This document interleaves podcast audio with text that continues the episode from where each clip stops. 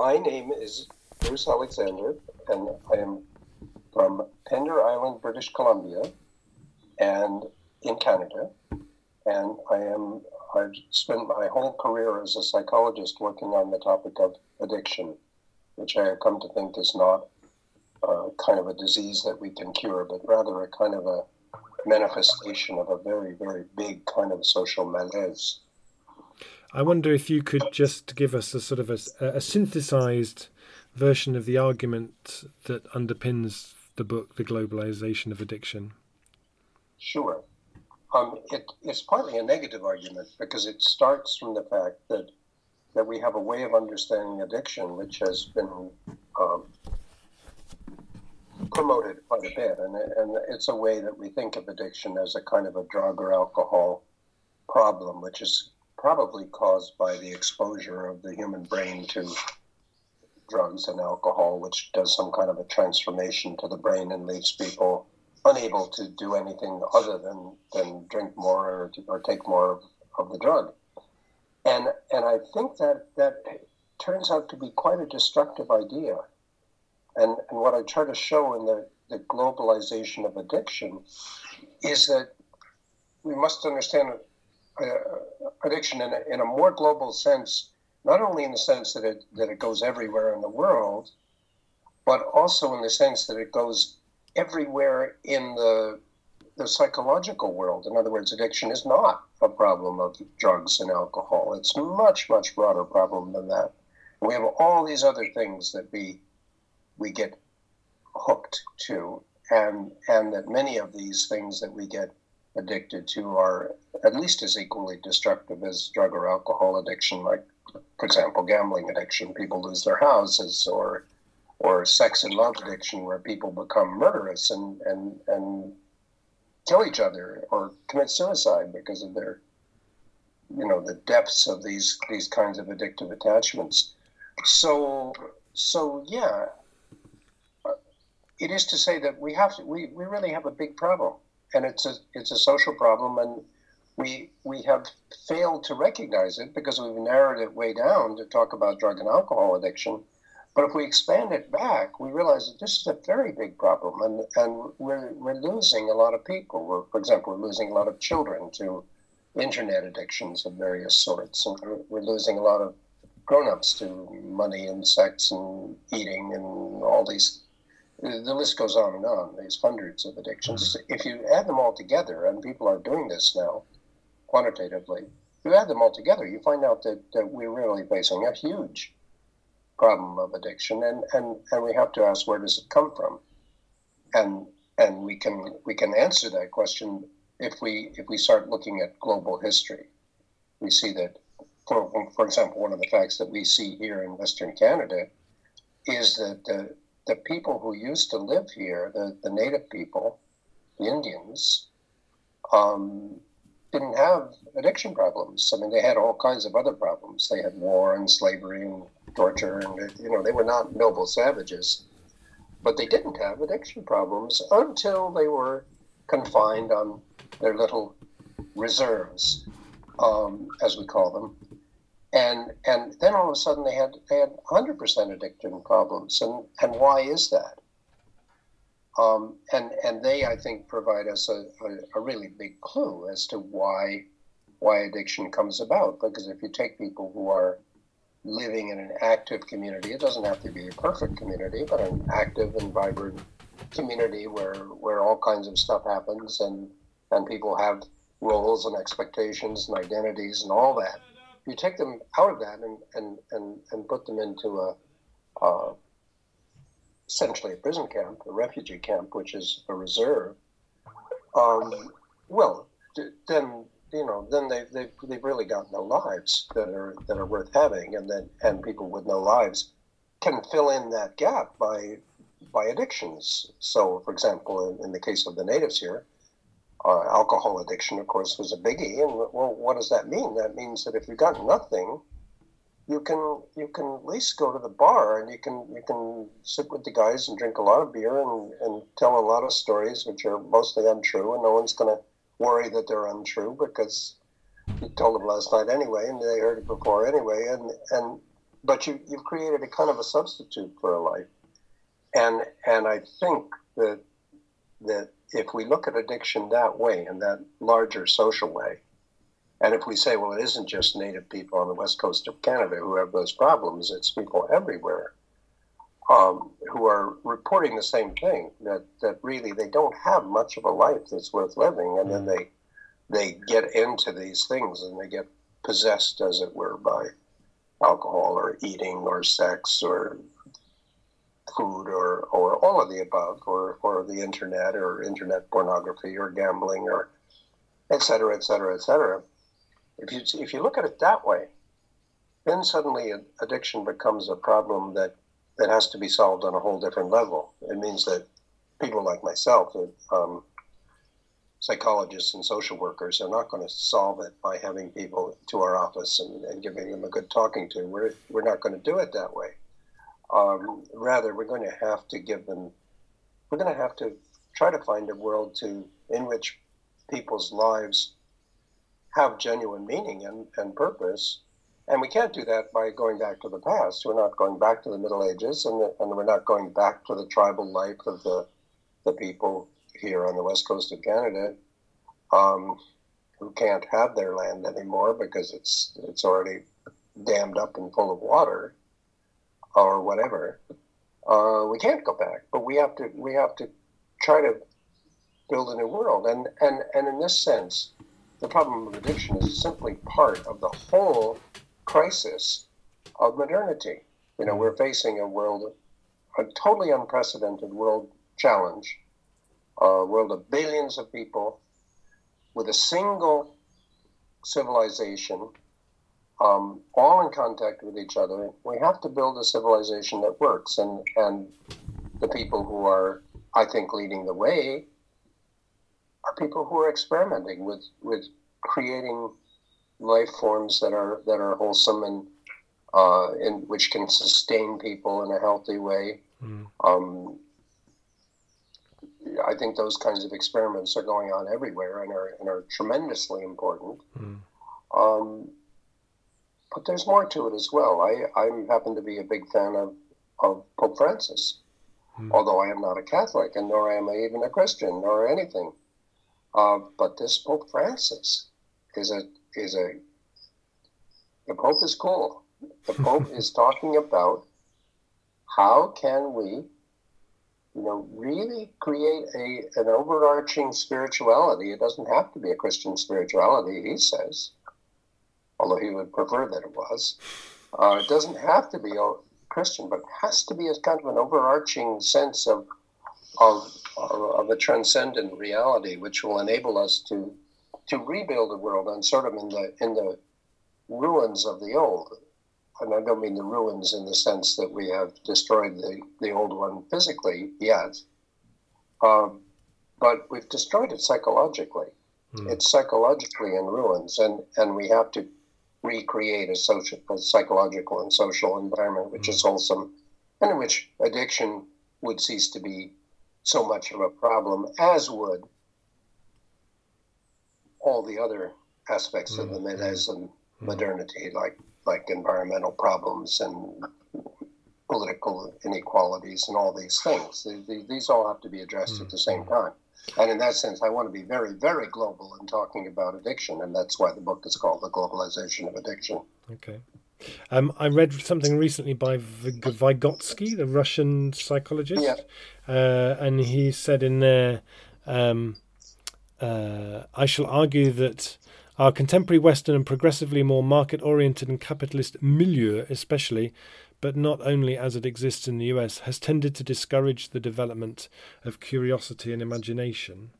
Um, yeah. you, you powerfully argue in the book that capitalism and dislocation are at the root of the addiction crisis. I wonder what impacts you think those things have had uh, on our collective imagination. Well, I haven't thought very much about imagination until today, until uh, you, you raised the issue earlier. And now I am thinking about it. But what I know is from working with addicted people, which I, I do as a psychologist, of course, and have for, for many decades, when you ask them to complain, you say, what's, what's really wrong and you give them a list. This is a psychological test. You give them a list of, of possible things which they can identify as being wrong. Boring is on the top of the list. They are bored. Um, and wh- why are they bored? Well, they imagination is, of course, the the, the antithesis of, mm. of boredom. You know, they they really don't have much going for them, and so they cling to something as as pathetic as as heroin or, or gambling or whatever it happens to be. Something as pathetic as that becomes the center of their life. Well, they're bored. They're they're they're totally out of imagination. Um, and if they were if they weren't out of imagination, of course they wouldn't they, they would have much more of a life. So I I, I think that now I'm I'm kind of making this up because you caught me by surprise with this question, but I I think when I look at my grandchildren, I think I can see imagination coming into existence, and I think it comes into existence in a child who is safe and cared for and loved and has, knows who he belongs to, knows who his parents are, who his grandpa is, and everything else. And I think we we we give children the the nest in which imagination hatches. And I think the the problem of the modern world is that that nest has been um, undermined or you know wrecked, and and that that we have to give that nest to people, and and and I think I'm hoping and I pray that my grandchildren will will grow up with lots of imagination and, and, and won't even be mildly tempted by all the things which they might become addicted to because they have wonderful parents mm. and they have other helpers, including grandparents who you know who, who are giving them this nest. But I but all, all children are not that fortunate. I, I think of the children of refugees.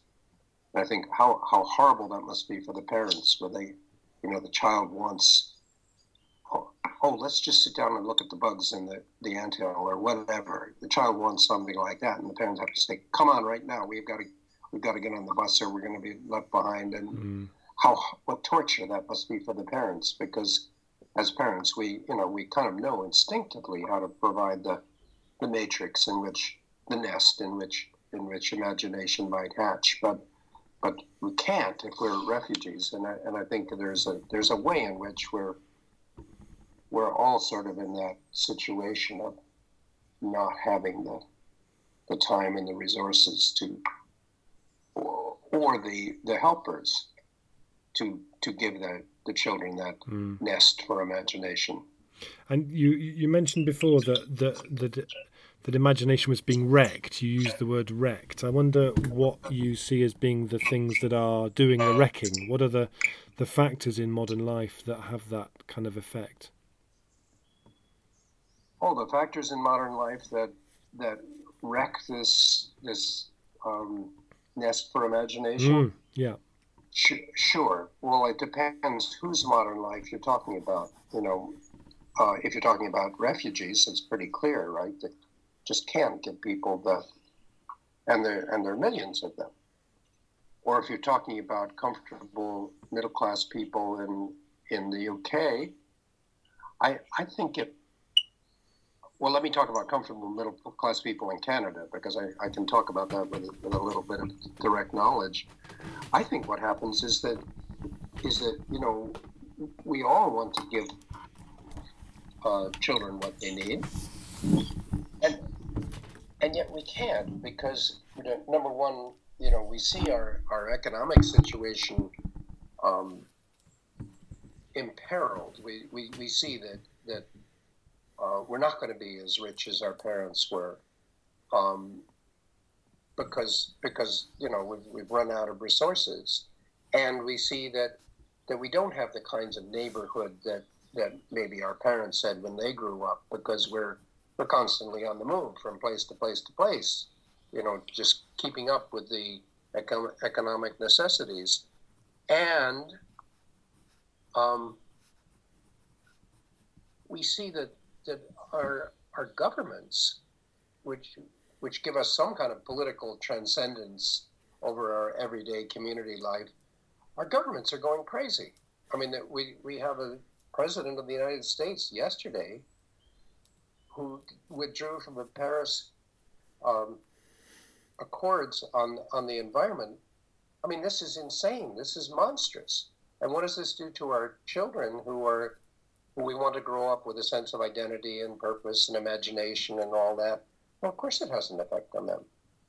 And and what about our communities, which you know, in our let's say in our parents and our grandparents' times, were were more communities with an economic basis and a and a, and a kind of a security and a, a, a consistency and a, and a, and a continuity to them. Well, they don't have it anymore because because they're you know everybody's torn by by jobs which disappear and and um, loyalties to to international multinational corporations who who we better be pretty careful about being loyal to if we want to keep our job and all that stuff. Uh, so, I mean, this is something which which is impossible to talk about in a short way because there's so much to it, and then and there there are books and books and books. And movies and movies and movies and and everything written all about this, all about the, the, the multiple forces which tear apart the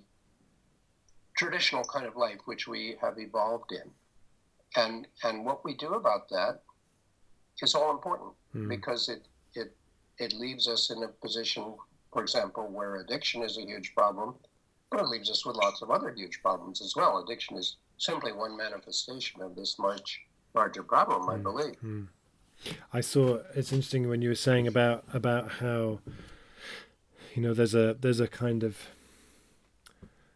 there's a kind of a, a way of living that, that that that people instinctively sort of are drawn towards, but then are blocked to getting. There's there's a woman here called Deborah Frances White who does she she started she's like an actress comedian so she does a lot of improvisational stuff. And she does these shows with like big companies at big conferences and stuff. She did, does this thing where she gives everybody has a piece of paper and they are they are they have like 10 seconds to draw something. Like i can remember how she she doesn't it's not led at all. She says i want you to just draw something whatever comes to mind uh, just draw something. You got 10 seconds go. And then and then it's like about 1500 people in this hall and then all the pieces of paper get get get passed to the front, and everybody has drawn a little house with a little roof and a window and two two windows and a door and a little chimney and some smoke coming out. And she goes, and there's another house, another house, and another house, another house. Here's a house, here's a house. it's like, isn't that amazing? It's really extraordinary, and I'm like, well, that's really interesting. That that seems like on some deep level, that's that's that's the thing, you know people don't say I want to be moving around all the time, and I want my dad to be over here and my mum over here, and you know. um, trauma. You know, one of the things that I that was really interesting for me in the book was, you know, you're, when you're looking at, you know, that we are a we are a very traumatized culture. Uh, and then that, that trauma gets very kind of internalized. I suppose I wondered if you could just talk a bit about, you know, what are the sources and but particularly what are the impacts that, that, that, that trauma has on people when we just sort of swallow trauma down? Well, I don't I don't use the word trauma very much because it's really a medical term, and I, and I, I don't like to medicalize.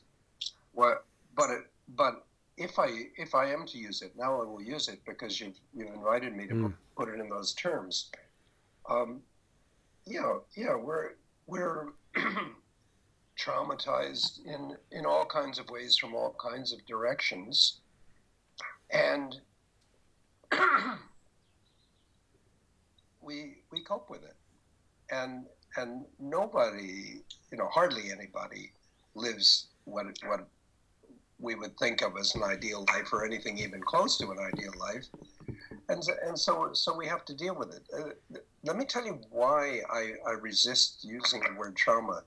And even though lots of other people do, it's because if you say trauma, in these days, in the current context, it invites people to think back about how they were raped as a child or how they were beaten mercilessly for for something or other to to you know particular moments of, of catastrophic impact. Um, and and in my experience for most people the the particular moments of catastrophic impact are not as important as the ongoing um, deprivation, the ongoing, let's say, wreckage of, of community and and home life that that that goes on consistently. So so the word trauma tends to pinpoint it mm-hmm. in a mm-hmm. way that that I I don't find it so useful to pinpoint. And I'll I'll give you a personal example, mm-hmm. Um, which is I was raped as a child uh, by you know a group of older boys. Well, but but my life was reasonably okay and around that and and uh, you know I, I, never told anybody and and I don't think that these pinpoint traumas in in in most cases are really an adequate answer. I think I think if we we're searching for an adequate answer, you know, why am I so screwed up? Well, we might we might turn it back to a pinpoint trauma. But I think much more likely it's the it's the day after day drip drip drip of of mm. dislocation, of fragmentation of society, of, of, of these kinds of things. At least that's the way I conceptualize it. Um, I wondered if if you were elected to be the president of Canada, and you and you had run on a platform of make America, make Canada imaginative again. So make the Canada imaginative again. Yeah. So yeah. so the role of your brief was that you you wanted to just maximize the opportunities for young people and for people of all ages to be to, to be given the permission to be really fired up to be as imaginative as possible so that when they look to the future they have all of the kind of uh, inner resources and creativity to be able to go Ah, right. I wondered what might be some of the things that you might do in your first hundred days in office. well, what a, what a good question. I've asked it to everybody I've interviewed, and I've had some. I heard a, a, a whole a wide diversity of responses. Somebody asked me a question like that 30 years ago, I, and I remember it clearly because I, in those days, I felt I knew the answer, and, and I, I, I said, well, my first answer is to take your television set over to the over to the dump, and then just put a big rock right through its its its big eye. Um, but you can't do that these days because we have screens everywhere on every part of our body. There are little screens staring at you. You, you can't you can't get rid of the uh, of the input of a of a homogenizing, globalizing, um, stupidizing system that that we live in. So so we can't do that. Um, I think I think what I what I do and what I do with my own children and my grandchildren is to try to you know make them feel safe and comfortable and protected and and loved and all of that. And then just to give them opportunities to, to let their little minds go and they and they, they go they're, they're they dazzle me i have a two and a half year old grandson now who absolutely dazzles me we go on long walks and and his game is to is to take his little ball his little tiny red ball it's actually a, a marble it's a glass ball. And he flings it into the woods as far as he can. Well, of course, he's only two and a half. He can only, he can only throw about three meters. That's his, that's his range. And then we go find it. And we hunt and hunt and hunt until we find it. And then he flings it again, and, and we hunt it. Now, that's his game. Uh, but but I think I think you know this is grandparents have the time to do this. Parents don't have the time to do that usually but grandparents do. and and and so so what can we do for these children? We make them feel comfortable and, and secure, and then let let let their little minds go because they're they don't we don't need to give them any stimulation. You know, they they they they got it all in there, and they'll they'll they'll make the their imaginations are just bursting to come out. That's mm. that's how I understand it. Mm. And in terms of sort of society more widely, do you think something like the idea of a universal basic income, uh, which is an idea that's being increasingly proposed around the world, would be something that would take away a lot of those factors that you're talking about in terms of uncertainty and stress and uh, um, exhaustion that, that, currently seem to sort of uh, be one of the factors eroding uh, imagination. Do you think something like universal basic income would help to overcome the things you're talking about? Sure, it would help, but it but it would it's nothing like adequate. Um, for example, I I remember the, the 1950s and 1960s, in which in Canada we had universal income in the sense that anybody who didn't have any money could just go down to the welfare office and they'd be given what they need and and you know not enough, but but enough to get by. So, but it's not enough. You know, it's not. It, it's it's a very good thing, and and the obscene income inequality that we that we live with is absolutely destructive. It's horrible. So of course we need something of this of the nature of universal income, but that's not all people need. You know, they don't just mm. need to be able to to and buy a hamburger and a coke, and then then they're fine again. Um, they, they, they, they need a lot more than that. I think I think you have described some things to me that the transition group is doing, and those those things seem to be a, another level up. It's not like a universal basic income. It's like a you know a, a, an attempt to to find community where it's among the people who are right around here, and and to and to build that into a, a, functioning economic system. That I think is is one level up, up from a universal mm. basic income. But I don't think that's enough either. I, I think that you know people need more than that. They, they not only need a, a community, they not only need a hamburger and a coke, and a community that's that's around them that, that they can work with and provide for their their needs. They need a, a kind of a transcendence. They need a, a sense of of what's real and true and, and and valuable and what what can I respect and love and admire.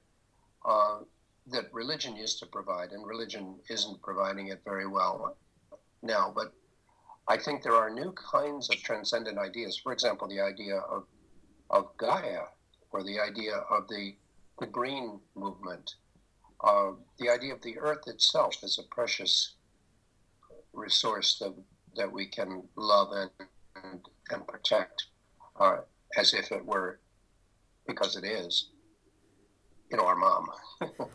um, uh, people needed all of that. And then I think imagination takes care of itself.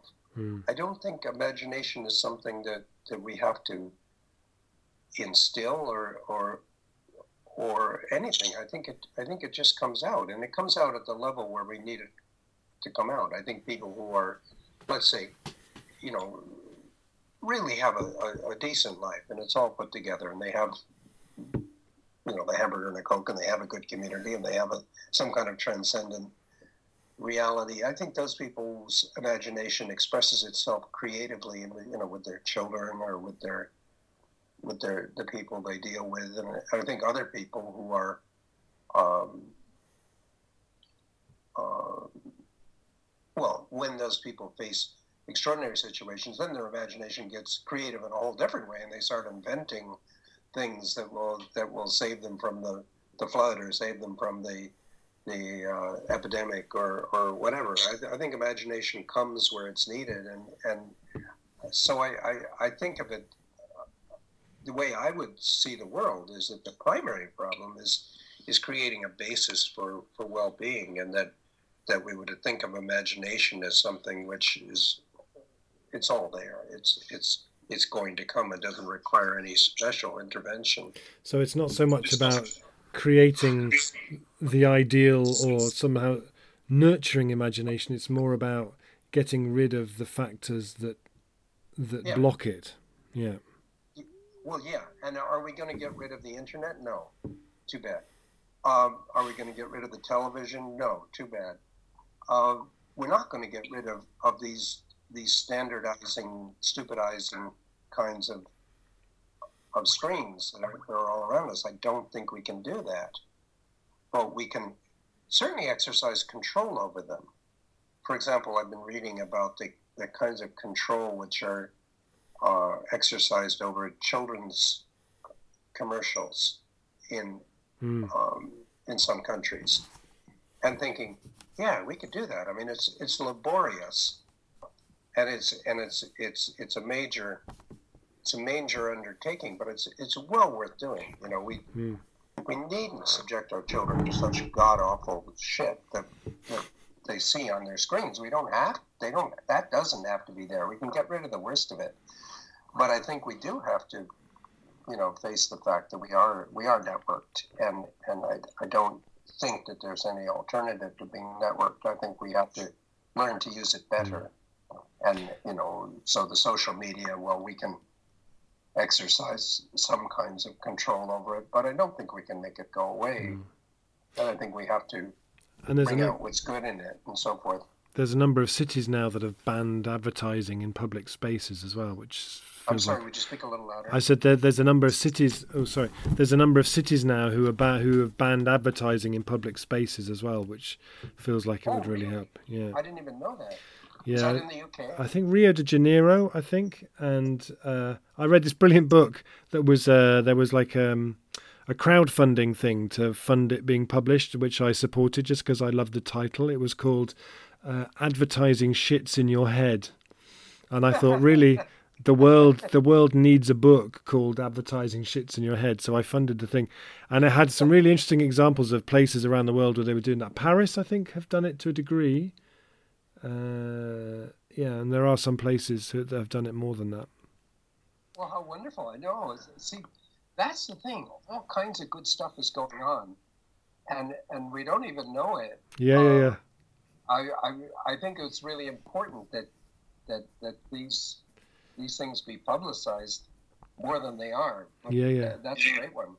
I thought it was really yeah. interesting when when I got to the end of the book and you were talking about social action and what we can do about it that actually two of the things that you were citing as ways of of of tackling dislocation and um, an addiction were were two of the directions that I'm moving in as well around imagination, around reviving community art, and uh, what do you call it, cultural. Uh, my handwriting's too terrible. Uh, like different people coming together. I can't remember what you call it. Like, oh, I'll find the word here uh, reviving community art and community cultural fusion. That was it. Got my writing so bad. Cultural oh, fusion, yeah. and uh, you know which which really kind of resonates with with a lot of the stuff that we do. There's some amazing.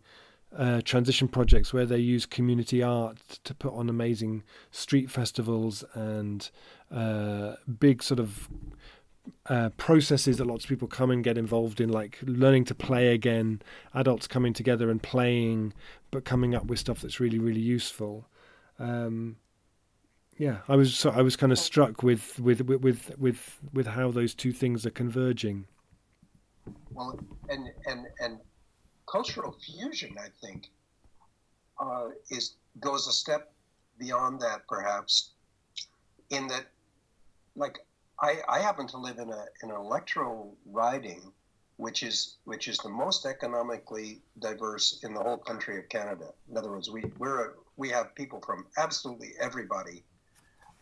Uh, where I live, well, sorry, where I used to live in East Vancouver. I now live on Pender Island, but where I used to live in East Vancouver was incredible economic diversion, economic diversity, and and the way these things would work together. The way you know the way people could could meld elements from this culture and that that culture together is is just is just fantastic. Um, for example, and, and one of one of the examples which sticks in my mind is a is a um, karate group for for Native Indians. So here's here's Native Indians who, of course, have their own cultural background, and here they're being taught to to shout and and sing slogans out in Korean as they, as they learn to do karate, and they love it.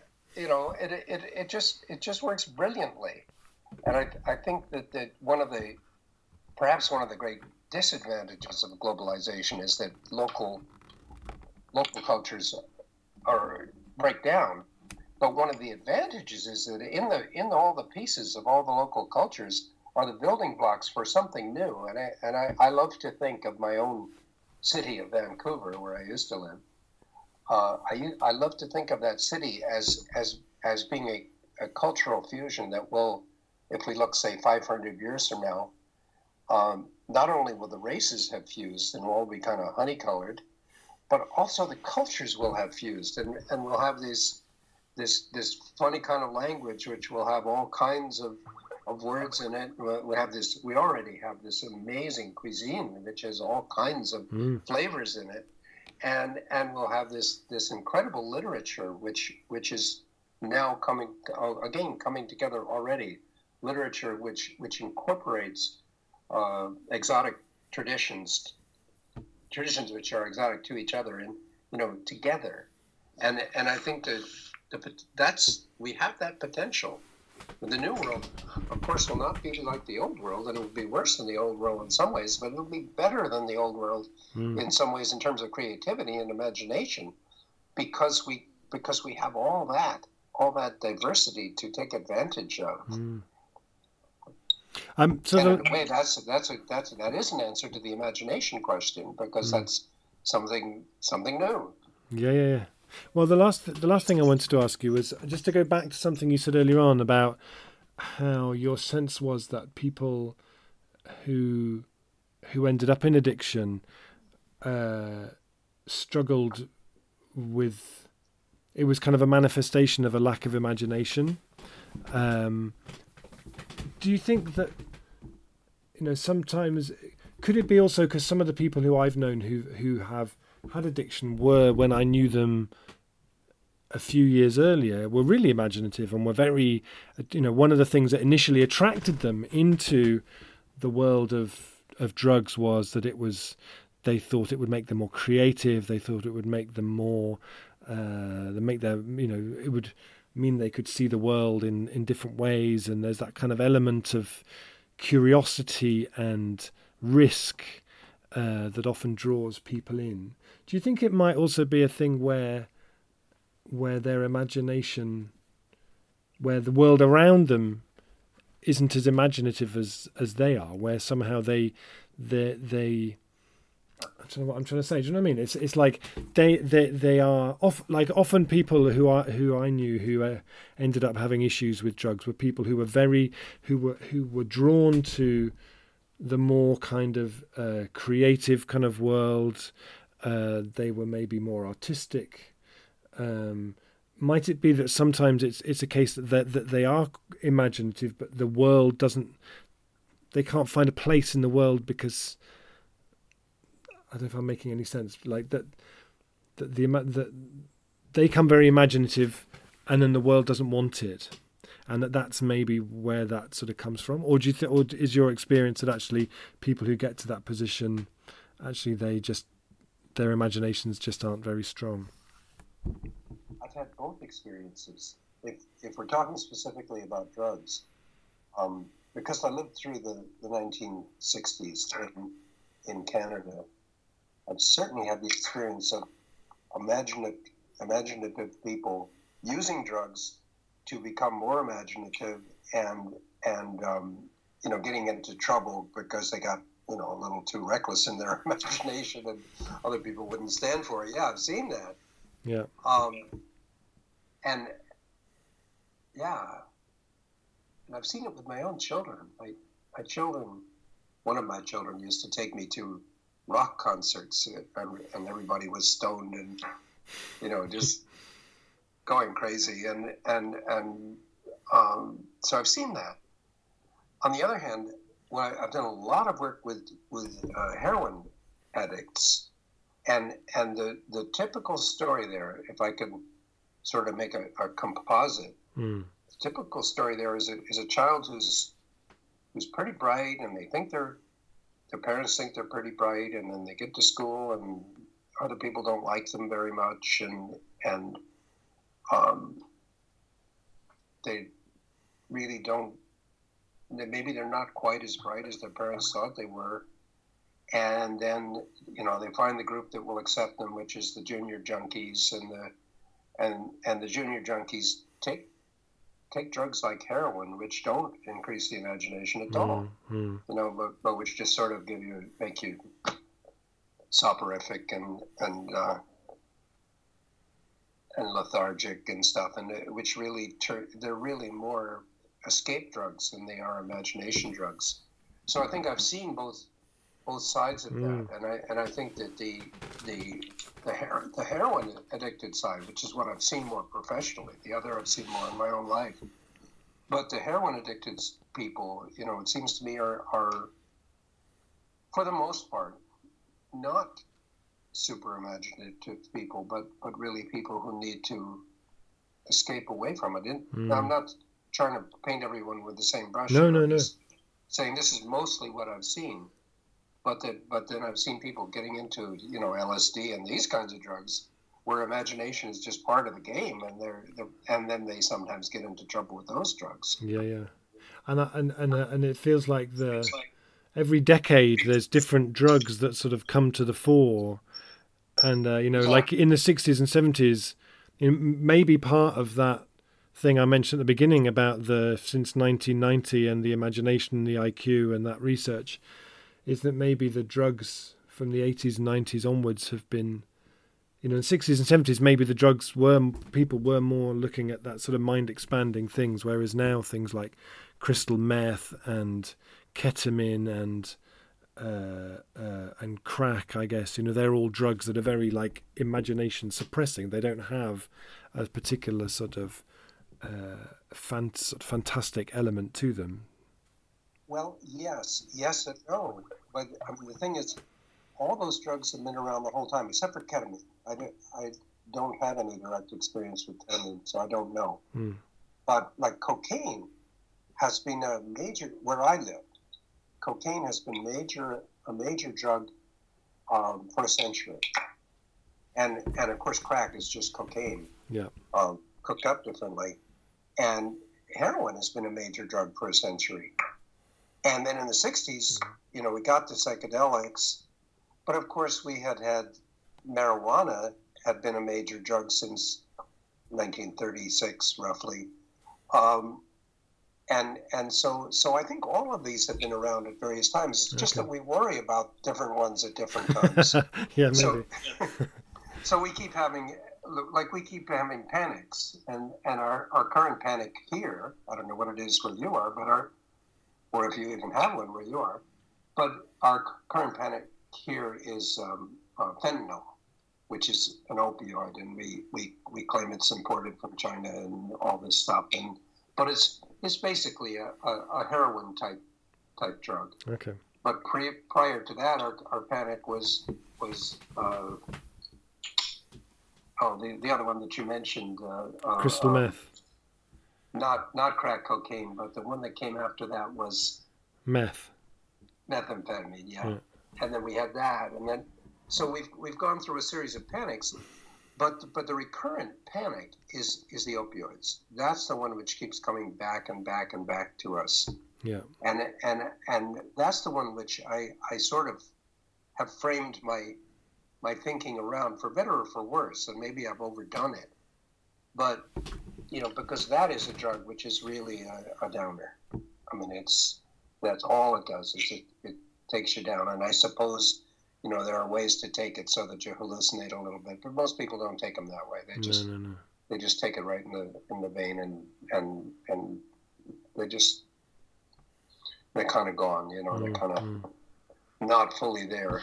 Mm. Um, so I think we have to understand heavy drug use, you know, the kind of heroin heavy drug use, which which is our recurrent problem here.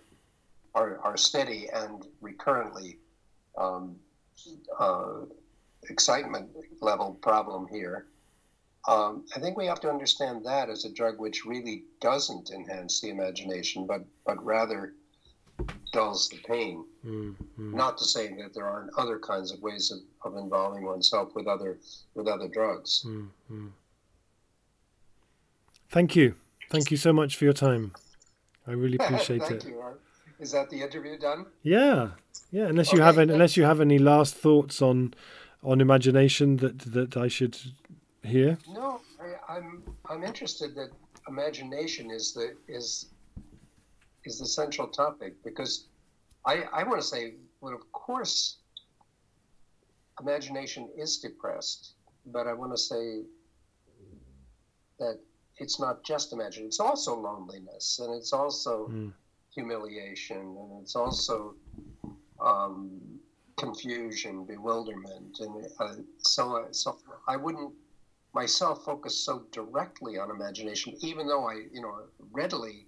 You, you've really made me think of it in a way I haven't before. Mm. And sure, I, you're absolutely right. There's got to be a central part of the, the problem. It's just I didn't put my entire focus on it myself.